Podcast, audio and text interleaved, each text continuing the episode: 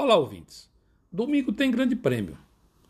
É a prova da Cidade do México no Autódromo Hermanos Rodrigues, que está situado a mais de 2.200 metros de altitude. E tudo isso exige acertos especiais da parte de força nos motores e nas ECUs que regeneram a energia e garantem aquela potência adicional nas provas de Fórmula 1. A Mercedes-Benz, como sempre, já jogou o favoritismo para Verstappen e a Red Bull.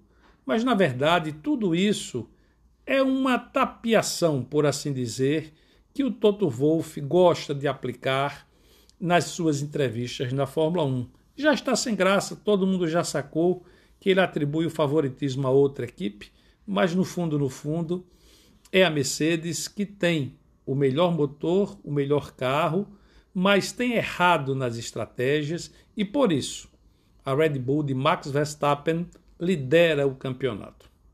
Um outro erro na prova de domingo vai dificultar ainda mais a vida do Lewis Hamilton em perseguir o seu oitavo título mundial.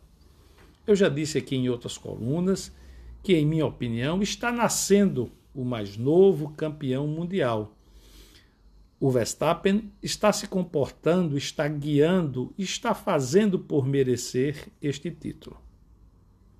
A cada prova que passa, o jovem piloto holandês tem demonstrado mais capacidade de enfrentar os desafios que só ele, dentro do cockpit da sua Red Bull, precisa decidir. Mas é bom lembrar que tem muito mais disputa acontecendo além de Verstappen e Hamilton a McLaren e a Ferrari disputam ponto a ponto, a ferro e fogo, quem será a terceira força da temporada este ano. E será que a Alpine, com sua consistência ao longo das provas, tendo ficado de fora sem pontuar apenas nos Estados Unidos, será capaz de manter este padrão para voltar a pontuar e garantir a quinta posição no campeonato? São coisas que precisamos ouvir e assistir domingo para tirar nossas próprias conclusões. Um grande abraço, até a próxima coluna.